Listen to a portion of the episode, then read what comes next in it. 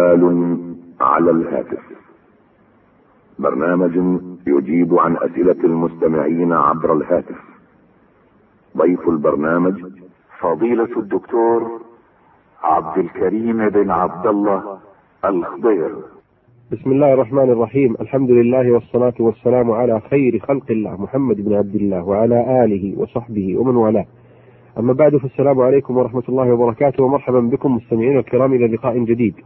يجمعنا بفضيلة الشيخ الدكتور عبد الكريم بن عبد الله الخضير وفقه الله فمرحبا بكم فضيلة الشيخ وأهلا وسهلا حياكم الله وبارك فيكم وبين الاخوة المستمعين. حياكم الله يا شيخ نعم السلام عليكم عليكم السلام ورحمة الله سؤال على الهاتف تفضل السؤال فضيلة الشيخ هذه سائلة تقول إن زوجها يحافظ على الصلاة لكن صلاة الفجر لا يحضرها في الجماعة وربما امتد نومه حتى يخرج وقتها آه، تقول يتكرر منه هذا كثيرا وأنه يحاول ويقول آه، إنني أدعو الله عز وجل في ذلك لكنني لست راضية هكذا آه، تقول وعليه فهل لي أن أهجره في الفراش في محاولة لزيادة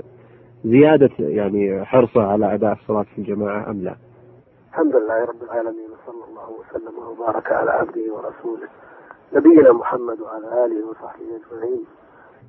صلاة الفجر شأنها عظيم وهي أثقل الصلوات على المنافقين مع العشاء ومن تخلف عن صلاة الفجر يخشى عليه أن يكون فيه شبه من النفاق أو شعبة من النفاق أو شبه من المنافقين على أن يحرص على صلاة الصبح مع الجماعة كغيرها من الصلوات من صلى الصبح بجماعة في ذمة الله حتى يمسي فالإنسان غني عن مثل هذا فم- فعليه أن أن يحرص على صلاة الجماعة مع- على صلاة الفجر مع الجماعة في المسجد وأن يبذل الأسباب ويجعل المنبهات ويرصد من يوقظه لها لها ويم ويحول دون الموانع مثل السهر مثلا الذي يمنعه من صلاة الصبح مثل هذا إذا كان إذا أدى به السهر إلى ترك صلاة الصبح مع الجماعة حرم عليه السهر ووجب عليه النوم مبكرا لأن ما لا يتم الواجب إلا به فهو واجب أما كونه تهجره في الفراش ولا يستطيع أمره على كل حال تسلك الأساليب المناسبة وفي مثل هذه الحالة وهو مسلم له من الحقوق ما لغيره لا يجوز له أن أن تعصي أمره أو لا تلبي رغبته فإذا إذا بات وهو غضبان عليها لأنها هجرته الفراش وامتنعت من تمكينه من نفسها لعن- لعنتها الملائكة على كل حال لها أن تسلك الأساليب المناسبة التي تؤدي الغرض وتوصل إلى المطلوب من غير آه، تبعة عليها لأنها تؤدي الذي لها عليها وتسأل الله جل وعلا أن يهديه وتتابع النصح معه بالرفق واللين وتبذل الأسباب بأن ينتبه لصلاة الصبح في وقتها ويصليها مع الجماعة طيب جزاك الله خير نعم السلام عليكم عليكم السلام ورحمة الله سؤال على الهاتف تفضل السؤال ما هو فضيلة الشيخ أيضا سؤال آخر من أحد الأخوات قريب من السؤال السابق تقول إن زوجها يصلي لكن إذا نام يأمرها بأن لا توقظه قبل أن ينام وربما غضب عليها فهل لها أن تتركه ولا توقظ الصلاة الصلاة مع الجماعة واجبة وتركها حرام فهو منكر عليها أن توقظه يجب عليها أن توقظه نعم إذا خشيت على نفسها فهو كغيره من المنكرات لها مندوحة لكن يبقى أنها لا بد من أن تبذل الأسباب وأن تتعاون معه على أداء الصلاة في وقتها مع الجماعة فضيلة الشيخ أيضا تسأل عن أولادها تقول هم آه، في الحال مثل والدهم آه، فهل أيضا تواصل إيقاظهم والمحافظة على هذا النهج معهم أم ماذا تفعل؟ على كل حال الأولاد إذا كانوا مكلفين فالحكم حكم أبيهم نعم تبذل معهم الأسباب ما تستطيع ولها أجر إن شاء الله تعالى. تضغط عليهم أكثر من الأب نعم لأنهم أولادها في مواصلتها وتعب وتعبها في ذلك فضيلة الشيخ هل مأجور تت- أجر عظيم إن شاء الله نعم. أجرها عند الله تقول الأخت أيضا يحدث أحيانا في صلاة الفجر فضيلة الشيخ أنها آه، تكون قد سهرت و- ويترتب على هذا أن في قومها صعوبة وفي إيقاظ نفسها صعوبة فتترك الصلاة حتى آه، يخرج وقتها آه، تقول إذا كان ذلك متقطعا ومن غير قصد فهل تأثم في هذا؟ إذا بذلت الأسباب وانتفت الموانع يعني إذا سهرت هذا مانع من القيام لا يجوز لها أن تسهر سهرا يضيع عليها الصلاة بحيث تؤخرها عن وقتها فعليها أن تنتفي الموانع بأن تنام مبكرة وتبذل الأسباب من أجل تحصيل هذا الواجب لكن لو قدر أنه في يوم من الأيام مرة في الشهر أو في الشهرين أو في السنة بذلت الأسباب واحتاطت لنفسها فلم فلم تنتبه إلا بعد خروج الوقت في هذه الحالة لا شيء عليها إن شاء الله تعالى نعم. لأن النبي عليه الصلاة والسلام في سفر آه، ناموا عن الصلاة حتى أوقظهم حر الشمس لكن لا يكون هذا عادة وديدا على المسلم أن يفعل يبذل الأسباب ويحول دون الموانع نعم. جزاك طيب، خير يا شيخ السلام عليكم حفظك الله عليكم السلام ورحمة الله ناخذ اتصال آخر السلام عليكم عليكم السلام ورحمة الله تفضل يا أختي على الهاتف آه، تفضل يا اختي سؤالك فضيلة الشيخ السائلة تقول آه، بعد صلاة الفجر آه، إلى شروق الشمس وبعد صلاة العصر هل يكره آه، أيضا آه، قراءة القرآن فيها؟ آه، تقصد قراءة القرآن في أوقات النهي نعم جاء النهي عن الصلاة بعد الصبح حتى تطلع الشمس وبعد العصر حتى تغرب وجاء في حديث عقبة ثلاث ساعات كان رسول الله صلى الله عليه وسلم ينهانا أن نصلي فيهن وأن نقبر فيهن موتانا حين تطلع الشمس بازغة حتى ترتفع وحين يقوم قائم الظهيرة حتى تزول وحين تتضيف الشمس للغروب حتى تغرب هذه الأوقات الخمسة تمنع فيها الصلاة والأوقات الثلاثة المضيقة حكمها أشد وأما الأذكار وقراءة القرآن فلا لا يمنع فيها إلا الصلاة ودفن الأموات في الأوقات الثلاثة المضيقة أما غيرها من الأذكار فلا فضيلة الشيخ أيضا السائلة تقول الطفل إذا نظفته والدته وهي متوضئة ولمست قبلها ودبره آه، فهل ينتقض وضوءها؟ المظنون أنها لا تمسه بشهوة نعم فيكفي من ذلك غسل اليدين لا ينتقض الوضوء نعم أحسن الله إليكم فضيلة الشيخ السلام شكرا جزاك خير. حفظك الله يا أختي السلام عليكم عليكم السلام ورحمة الله آه، نأخذ اتصال آخر نعم السلام عليكم عليكم السلام ورحمة الله حياك الله الشيخ عبد الكريم معك تفضل حياك الله شيخ مرحبا اهلا وسهلا شيخ احسن الله يكرمك يقول الله تعالى وان يوما عند ربك كالف سنه مما تعدون هل مراد بان اليوم الواحد يوم القيامه سوى له جل النار يعدل 100 سنه 1000 سنه ألف سنة نعم ايام الدنيا أي نعم اليوم من أيام القيامة يعدل ألف سنة سوى له الجنه والنار نعم كلهم فبالارض عليك شيخ قول النبي صلى الله عليه وسلم يقال لصاحب القران اقرا وارتقي هل من يقرا القران نظر ام عن ظهر قلب؟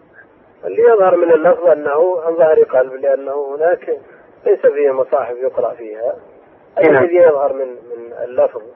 لكن من أهل العلم كالحافظ بن رجب يدخل في هذا من يقرأ القرآن نظر طب احسن لك، يعني هل يجوز يجب له ذلك؟ قراءته كما كان يقرأه في الدنيا شبكة. هل يدل ذلك على ان درجات الجنه على عدد ايات القران؟ واللي يظهر نعم الله يرضى عليك، شكرا شيخ. نعم. حياك الله يا أخي الكريم وأهلا وسهلا نأخذ اتصال آخر نعم السلام عليكم عليكم السلام ورحمة الله على الهاتف تفضل السؤال يا أختي فضيلة الشيخ هذه سائلة تقول ما حكم وضوء الحائض وضوءا كاملا كالوضوء إلى الصلاة إذا أرادت النوم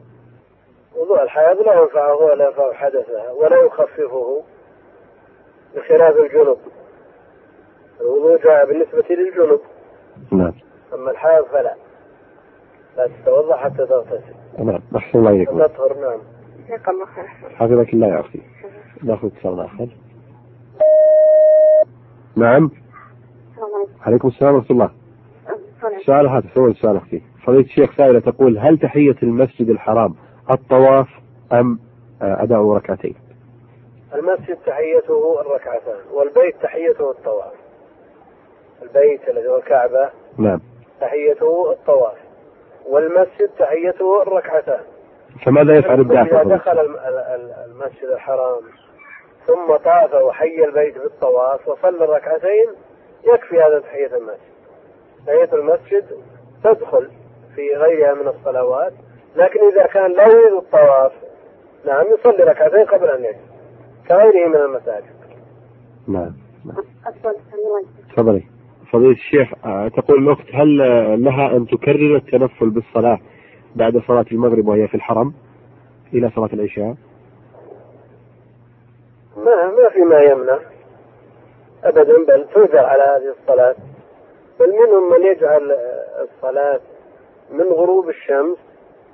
الى طلوع الفجر كله تا- داخل في قيام الليل بما في ذلك ما بين العشاءين نعم ثابكم الله لانه يصحى انه من صلاه الليل نعم وجاء الترغيب في صلاه ست ركعات لكنه ضعيف وعلى كل حال آه، الاكثار من من نوافل العبادات كالصلاه والصيام وتلاوه القران والاذكار كلها ما يقرب الى الله جل وعلا كلها ما يحبب اليه نعم ولا يزال عبدي يتقرب الي بالنوافل حتى احبه فاذا احببته كنت سمعه وبصره الى اخره أيضا السائلة فضيلة الشيخ تقول كيف تكون صفة صلاة النافلة وهي في السيارة إذا أردت التنفل وهي في السيارة جاء عن النبي عليه الصلاه والسلام انه صلي. يصلي النافله ويوتر على الراحله في السفر فاذا صلى الانسان وهو في السياره يصلي على حسب حاله اذا كان يستطيع القيام كما في الباصات ونحوه يقوم واذا كان لا يستطيع يصلي جالسا ويركع ويسجد ويكون سجوده اخفض من ركوعه المقصود الذي يستطيع ياتي به والذي لا يستطيع يعفى عنه يومئ يا شيخ ولا ينوي نعم يومئ يسجد بالسجود براسه وظهره نعم في الركوع ويكون سجوده اخفض من ركوعه نعم نأخذ هذا الاتصال نعم الو السلام عليكم عليكم السلام ورحمة الله سؤال على الهاتف تفضل الشيخ معك لو سمحت يا شيخ توفي والدي نعم آه واختي توفت قبل والدي ايوه وليها اربع بنات اربع اولاد يعني ايوه هل لها في الميراث؟ اختك ما لها ميراث لا ما لها ليس لها يعني اولاد اختي ما لهم في الميراث لانها ماتت قبله ماتت قبل ايوه نعم ط- بالنسبه والدي ساب 72 جرام يعني ثلاث فتي ل- آه، اربع اولاد يعني اربع ذكور وبنت والزوجه غير اللي ماتت غير اللي ماتت نعم اربع ذكور وبنت وبنت وزوجته طيب آه، كم يطلع نصيب الواحد لو سمحت؟ الزوجه لها الثمن يعني ليها التمن والباقي يقسم على الأولا- على الاولاد يعني تاخد التمن و- وتاخد ثلث الميراث ولا التمن في الشركه كلها؟ راح نصيبها لا التمن لكن التمن الوالد له موصي بشيء ولا ثلث ولا ما ربع هو موصي بشيء ها؟ ما هو موصي بشيء ما موصي بشيء نعم الزوجة لها الثمن نعم وللأولاد الأربعة مع أختهم الباقي الباقي لهم للذكر من الحظ الأنثيين لا انا السؤال اللي عايز اعرفه التوم اذا يتقسم من التركه كلها يعني من التوم من 70 التركة جرام كلها، أيوة. يطلع التوم ينزع الثمن أولا اولا ثم سبعة الأثمان تقسم بين الأولاد مع أختهم للذكر مثل حظ الأنثيين نعم فهم أربعة أولاد وبنت اربع اولاد وبنت تسعة أسهم تسعه اسهم البنت لها تسع الباقي تسع الباقي يعني مش لها النصف البنت نصف الذكر يا واحد على تسأل الذكر صح لكن آه، للذكر من حظ الانثيين نعم البنت تاخذ تسع الباقي تسع الباقي والاولاد لكل واحد تسعين تسعين ايوه تم إيه. يعني هي تاخد التسعه والباقي ياخد- يعني الام تاخذ الثمن تقسم التركه سب... ثمانيه اثمان نعم فتاخذ الثمن وسبعه الاثمان يقسم بين الاولاد يقسم الباقي على تسعه اقسام الباقي يقسم على التسعه تسعة أقسام للبنت واحد ولكل واحد من الأولاد الذكور اثنين وللذكور اثنين لكل واحد منهم اثنين نعم شكرا لك ذكر مثل حظ الأنثيين جزاك الله كل خير حياك الله يسلمك شكرا لك أهلا الله وسهلا. يبارك ألو نعم السلام عليكم عليكم السلام ورحمة الله السلام على الهاتف تفضل السؤال ما هو يا اختي؟ فضيلة الشيخ هذه سائلة تقول انها طالبة وفي فصلها بعض الطالبات المشاغبات وعقابا لهذا الفصل بج- بكله قررت المعلمات ان يضعن اسئلة خاصة لهذا الفصل دون الفصول الاخرى فهل للمعلمات ذلك حفظكم الله؟ لكن هؤلاء الطالبات غير المشاغبات يساوين مع المشاغبات هذا الذي يظهر هذا الذي يظهر أما تريد أن تجعل أسئلة خاصة لهؤلاء الطالبات المؤدبات دون بقية الطالبات المشاغبات تقول الأخت فضيلة الشيخ إن الفصل الذي فيه مشاغبات فيه مؤدبات لكن سيشمل العقاب المؤدبات والمشاغبات في هذا الفصل بالذات الأصل أن يعامل كل إنسان بما يليق به إذا تمكن إذا تيسر ذلك ولا تزر وزرة وزر أخرى فالمؤدبات لا يعاقبن بذنوب المشاغبات اللهم إلا إذا كان تواطؤ هؤلاء المؤدبات مع أولئك المشاغبات وعدم الإخبار عن عنهن آه، يجعل العقوبة تسري إليهن فله وجه نعم أصابكم الله فضيلة الشيخ طيب، شكرا حياك الله يعطيك الصلاح نعم رسالة عن الهاتف لو سمحت سؤال عن هذا فضيلة الشيخ هذه سائلة تقول صلاة الجماعة بالنسبة للنساء إذا أقمنها في البيت مع بعضهن البعض هل يلحق بذلك أو يلحقن بذلك أجر الرجال في المساجد؟ الأصل أن الجماعة خاصة بالرجال والأجر المرتب عليها خاص بهم أيضا لكن المرأة إذا صلت في بيتها سواء كانت منفردة أو مع نسوة آخرين أخريات فيكتب لها من أجر القرار في البيت الذي أمرت به وصلاتها في بيتها خير لها يعني أفضل لها من أن تصلي مع الجماعة يعني فلها من لها من الأجر الجزيل من هذه الحيثية من هذه الجهة لأنها أدت ما عليها وما أمرت به وما طولبت به شرعا